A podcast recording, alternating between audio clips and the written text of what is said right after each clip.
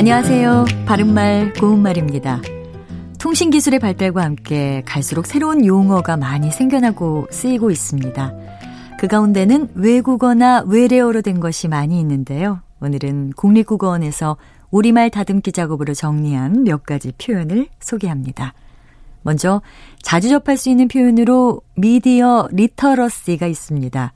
이것은 정보 기술에 대해서 기본적으로 이해하고 정보를 활용하거나 이용해서 자신의 생각을 표현하는 능력을 뜻하는데요.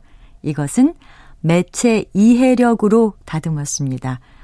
요즘처럼 정보가 넘쳐나는 시대에 이 매체 이해력은 정보 생활의 중심을 잡아주는 역할을 하고 있습니다.